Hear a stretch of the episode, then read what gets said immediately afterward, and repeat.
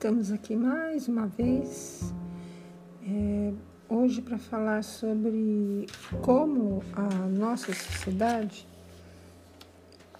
ela estimula a gente a trocar, a jogar fora, né? Alguma coisa que quebre e comprar outra nova. É, nem sempre aqui, né, pelo menos nesse país onde moro, né, no Brasil, nem sempre os preços são também descartáveis, né, para um produto descartável. Isso que eu acho meio absurdo, né? Você comprar um, pagar um certo preço que não é de coisa descartável e a coisa em si ela quebra logo e é descartável. Então é, é mais fácil muitas vezes a gente comprar um novo e descartar o antigo. É mais fácil, às vezes, a gente decidir pagar ou receber pensão em vez de tentar recuperar o casamento. Às vezes é mais fácil esse tipo de pensamento da nossa sociedade, em vez de a gente tentar solucionar mais uma vez um problema difícil, é, a gente descartar, né? Resolver de uma outra forma não muito conveniente, né? Então, um, um pouco a gente deve pensar sobre isso, porque tudo à nossa volta nos estimula ao descarte e ao consumo. E muitas vezes a gente, em vez de resolver esses problemas familiares, a gente resolve comprando um objeto, comprando alguma coisa algum doce ou alguma coisa que a gente consome rapidamente, né? Mas muito disso vem embutido nas sugestões de propaganda que a gente assiste em todos os lugares. O inconsciente, ele é muito impressionável, principalmente quando tem som e imagem. São as portas por onde se entram as informações que vão se fixar. Quanto mais rápida for a informação, mais fixada ela fica, porque o inconsciente ele vai é, suprir aquela rapidez com uma apreensão mais profunda, né? Então, por isso que eles usam essa técnica mostra um flash de alguma coisa e às vezes é tão rápido que você nem percebe. Isso daí, por incrível que pareça, fica, fica alojado no nosso inconsciente. Então, o que fazer para limpar isso? É, muitas vezes é algum sentimento de proteção, porque a gente assistiu aquele acidente na televisão e, e essa informação ela fica alojada no inconsciente e ele retorna para nós como tome cuidado, como se aquilo que aconteceu fosse conosco e não algo de outra pessoa. O inconsciente não faz essa diferenciação. O consciente faz, o inconsciente não. Então, como no inconsciente tudo que é emotivo fica gravado, não basta você ter um pensamento e desejar algo. Você tem que pensar e sentir aquela coisa que você deseja. Aí sim, aí você cria um rapport, né? Você cria uma ligação com aquilo que você deseja e que muitas vezes já está no seu campo, né? O seu campo mental, o seu campo quântico. Basta apenas você se movimentar para conseguir.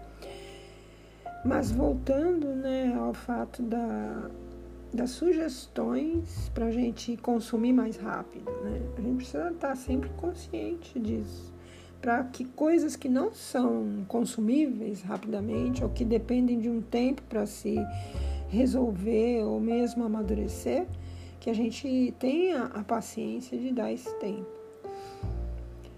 É, tem é, uma história, né?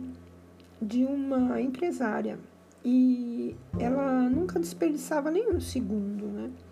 Então ela conseguiu abrir duas empresas e que financiava projetos. É, numa manhã de sábado, ela desmontou, né, desabou.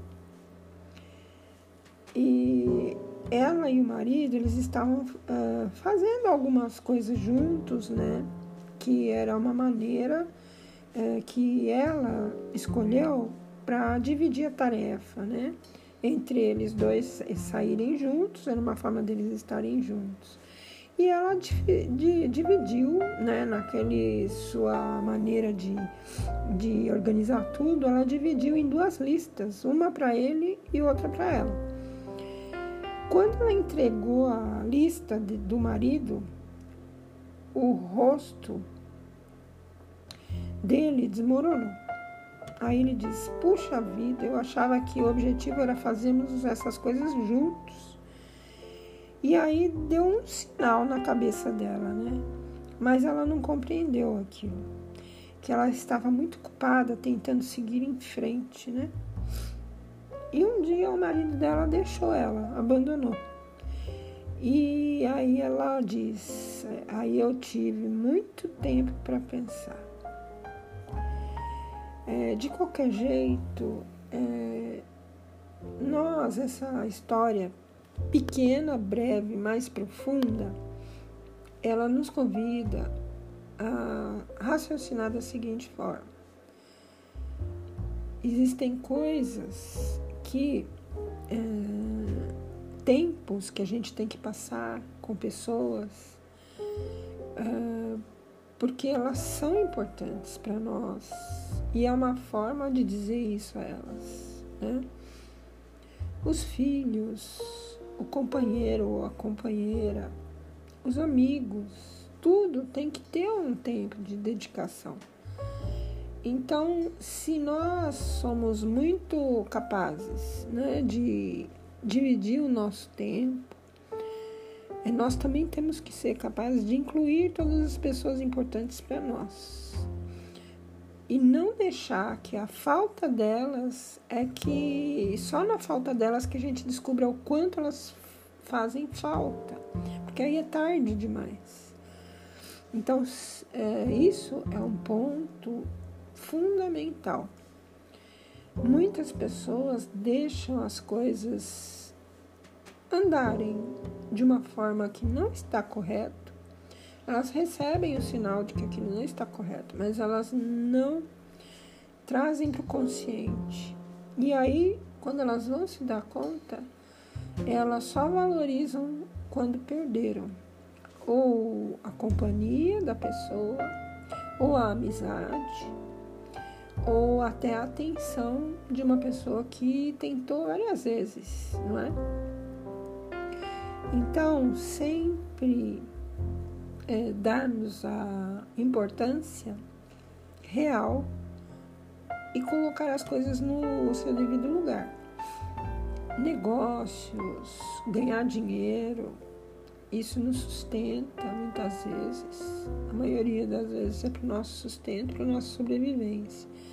Mas existem coisas tão ou mais importantes do que o nosso sustento financeiro, que são os nossos sustentações emocionais. Todos necessitamos de um companheiro, de um amigo, de uma companheira, de um, é, enfim, de alguém para trocarmos ideias. Afinal de contas, nenhum negócio, é, nenhum relacionamento sobrevive sem o outro. Negócio ele é feito para quem? Para outras pessoas consumirem certo? E se utilizarem. Então vamos dar importância primeira aos relacionamentos e depois a consequência do nosso trabalho também. Tudo tem um tempo e um espaço na nossa vida. Então a gente fica atento a isso. Como eu tinha falado num, num outro, é, num outro episódio, o tédio a maioria das vezes está na cabeça, na própria cabeça da pessoa. É, mas ela, o tédio também é um pouco incentivado subliminarmente por essa ideia de que tudo é descartável, tudo é, a gente tem que fazer rápido e quanto mais rápido melhor, porque a gente pode fazer mais coisas. E muitas vezes a gente esquece de viver o momento aqui agora, que é o mais importante, que é o mais cheio de energia prestando atenção em cada coisa que a gente está fazendo. Deixar o pensamento parar naquilo exatamente que a gente está vivendo. É, uma vez eu me deparei de que eu não estava conseguindo fazer isso. Em todo lugar que eu ficava, sempre tinha o vício de o pensamento ir para outro lugar. Isso já tinha virado um vício. Daí, depois que eu entrei em contato com o livro, né, o Poder do Agora, do Eckhart Tolle, né, o pseudônimo dele, eu vi quanto é importante, dá pra gente perceber o quanto é importante você estar presente no momento que você está realizando uma atividade. É, isso nos dá uma facilidade de relaxar e também de não deixar que o passado interfira na nossa vida. O passado, ele a gente deve aproveitar só as boas experiências e só acessá-las quando necessário. Porque o, o dia, a hora e o momento de viver é agora, sempre, sempre é o agora, que é onde você vai melhorar o seu futuro, inclusive. Quanto mais substâncias e quanto mais substancial e profundo for o seu agora, também mais produtivo e profundo vai ser o, o seu futuro, né? Então, é, muitas vezes a gente não espera um filme acabar porque ele é chato, aí avança a tecla para ir mais rápido Muitas vezes a gente não quer cozinhar porque é demorado, é chato, aí põe no micro-ondas. Então isso vai gerando dentro de nós uma necessidade de sempre correr, correr, passar aquilo e não ter paciência, não esperar as coisas. As coisas mais simples da vida a gente já está perdendo esse hábito. Porque tudo nos estimula a partir nossos nosso consumo a sempre fazer as coisas de uma forma o mais rápido possível. Mas aonde que a gente vai chegar nessa rapidez toda? Então, é, os psicólogos eles dizem que o problema que nós consideramos externo no livro, no filme, no emprego, no relacionamento, na realidade ele está dentro de nós. O tédio é criado pela incapacidade de adiar um prazer e pela baixa tolerância à frustração. É, tem psiquiatras que atendem adolescentes e crianças superdotados e eles chegam a um grau tão alto de frustração por causa dessa coisa que eles assimilam muito rápido, que alguns chegam até a tentar e outros conseguem o suicídio, porque não aguentam o quanto a vida vai ficando tediosa para eles. Então, é, quando a gente fala que uma coisa tá um tédio, um saco, né? Nós estamos dizendo é que não temos paciência para aquilo. Então, toda vez que você se deparar com situações que você considera entediantes, né? Considere esses momentos como oportunidades para exercer a paciência e aprofundar a nossa visão. É, isso, é, quando eu é, estudo né, meu instrumento musical, ele me leva a isso. Né? Quem puder fazer uma prática com instrumento vai desenvolver com certeza ou a prática de um hobby que exija que você fique ali minutos, às vezes horas, para executar aquele hobby, isso é excelente para você desenvolver. Desenvolver o que? Foco. Se você não consegue desenvolver foco, dificilmente você vai ter é, capacidade de assimilação de conteúdos longos, que às vezes são importantes para a sua formação ou mesmo para o seu autodesenvolvimento. Então, é, tente fazer, toda vez que você sentir um tédio, tente buscar, dentro dessa situação, é, uma forma de você desenvolver algo além daquela situação, ficando nela. É, quando você rotular alguma coisa como tédio, faça um desafio a você mesmo de encontrar algo interessante naquilo que você vai realizar. Aí você vai ver como a experiência vai ficar diferente. Por exemplo, quando for lavar louça, pense na água entre os dedos e a limpeza que você está realizando. Você, se você for limpar o jardim, é, como você se sente quando você se abaixa e você se estica no sol? Tente sentir o vento no seu rosto, ouvir o canto dos pássaros da vizinhança observar o rosto e a roupa das pessoas numa fila onde você estiver. Então, essa foi a dica de hoje sobre a paciência, a necessidade do foco e como resolver situações entediantes. Eu vou passar para vocês também a, a meditação da esperança, porque nesses últimos dias né, que a gente está vivendo, a gente tem muita necessidade de reforçar isso dentro de nós. Então, a esperança,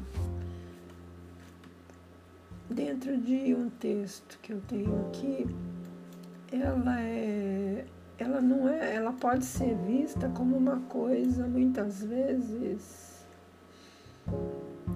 ilusória. Uma coisa que você tem se você quiser ter. E na verdade, a esperança ela faz parte da nossa força interior.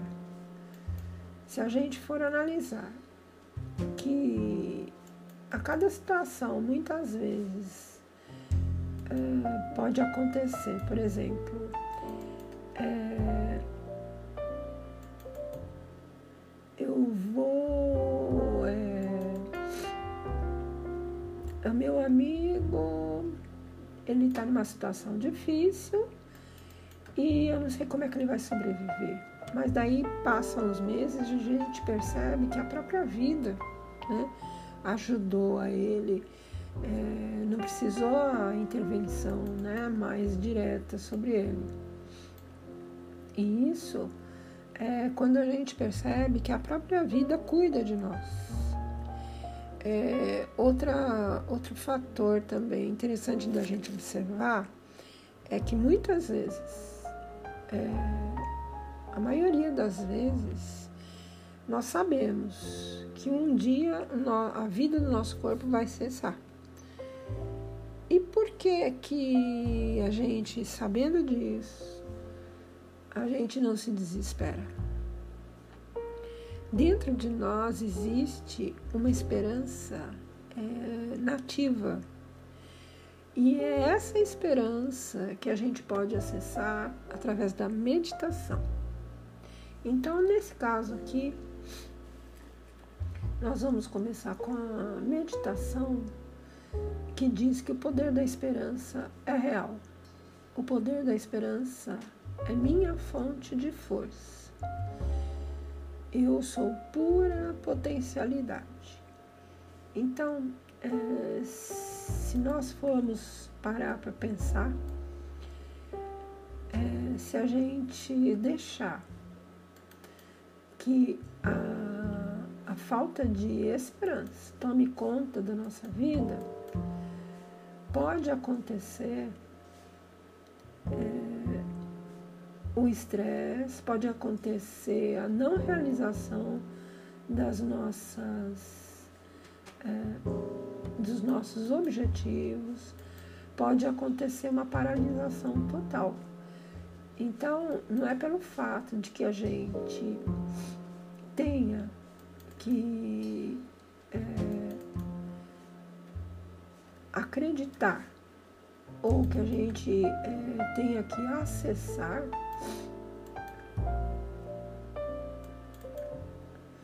é, algo mais profundo dentro de nós, isso não quer dizer que é, seja uma coisa ilusória. Então, nosso corpo, mente e espírito, ele trabalha de em forma conjunta, de forma holística. Por isso que quando muitas vezes a gente vai acessar o médico, é, ele, dependendo do médico, se ele for alopata, ele vai acessar somente aquela parte do nosso corpo que está com problemas. Se a gente for em outro holístico, homeopata, por exemplo, ele vai é, nos ver como um todo. Toda a nossa parte emocional, todas as nossas é, vontades e hábitos vai ser analisado nessa consulta para que ele ache aquele remédio que a longo prazo vai sanar o problema e não apenas tratar o, o externo, né? o exterior, que é o efeito da doença. O importante, muitas vezes, é a gente associar a alopatia e a homeopatia. A alopatia ela vai servir para que nós tenhamos resistência, não soframos tanto, enquanto a doença vai sendo curada ao longo prazo pela homeopatia. É dessa forma que a gente tem que raciocinar. Então, voltando aqui à esperança. A gente costuma dizer que a esperança é um bem precioso se a gente invoca ela em situações difíceis. Nós esperamos o melhor quando alguém está doente ou com problemas, não é verdade? É, a esperança pode ser uma força de apoio viva que nos dá mais controle sobre cada dia que se desenrola. A maioria das pessoas não percebe que a esperança tem um poder enorme. Não basta esperar pelo melhor, nós precisamos de esperança para lidar com a incerteza da vida. Todo mundo sabe, em algum nível, que a vida é sempre incerta. É, se uma ser uma das mudanças, né, é a única coisa constante na vida.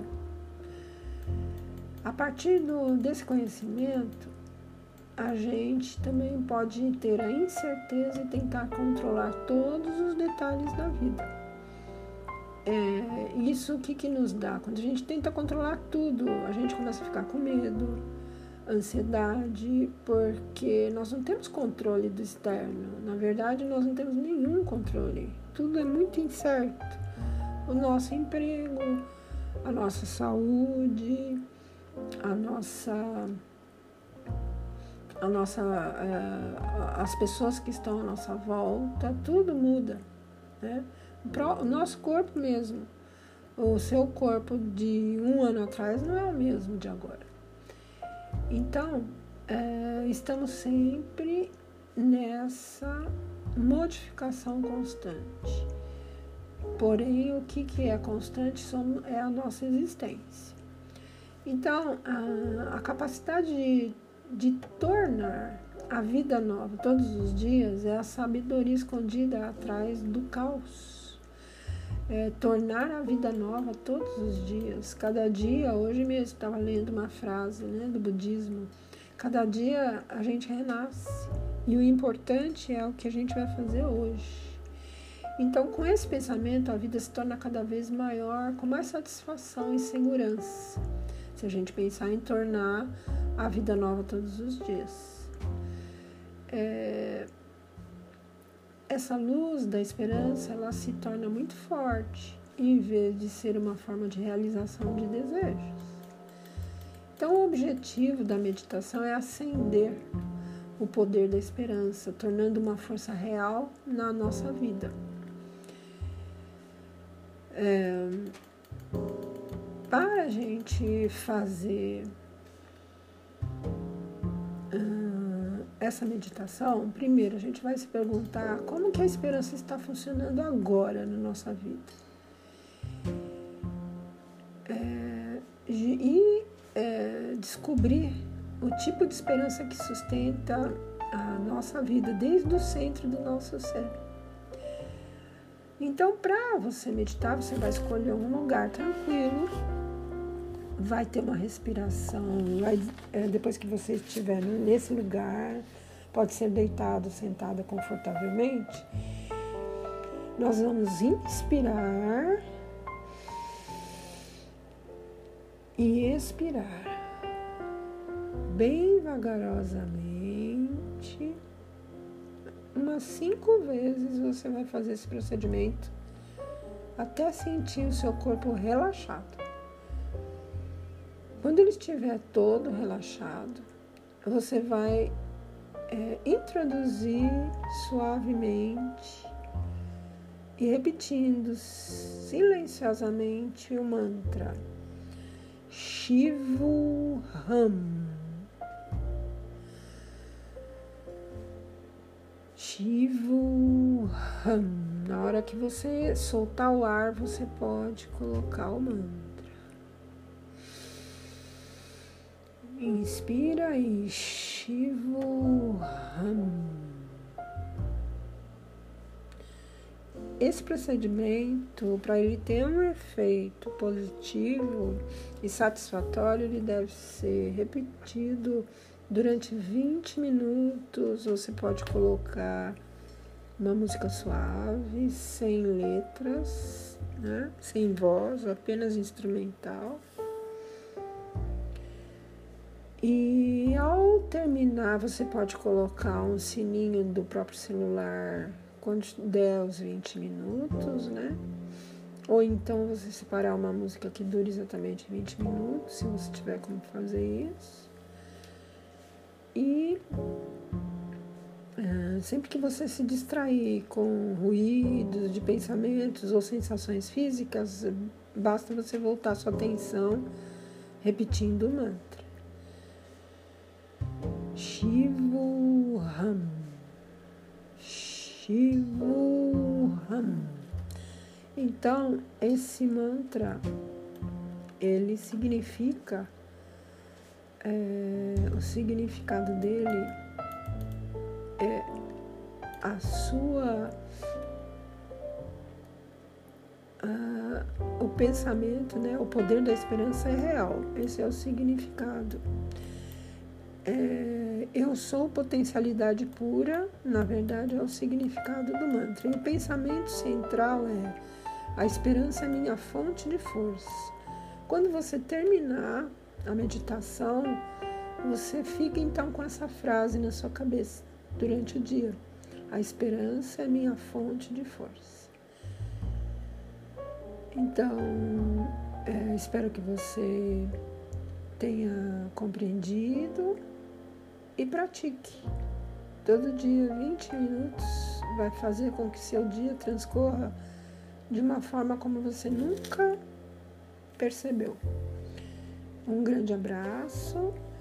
Esse, esse trabalho é, dessa meditação é feito através do site do Deepak Chopra, que é o mesmo autor do livro As Sete Leis Espirituais do Sucesso, que num outro episódio eu vou falar sobre ele. Até o próximo e uma boa semana.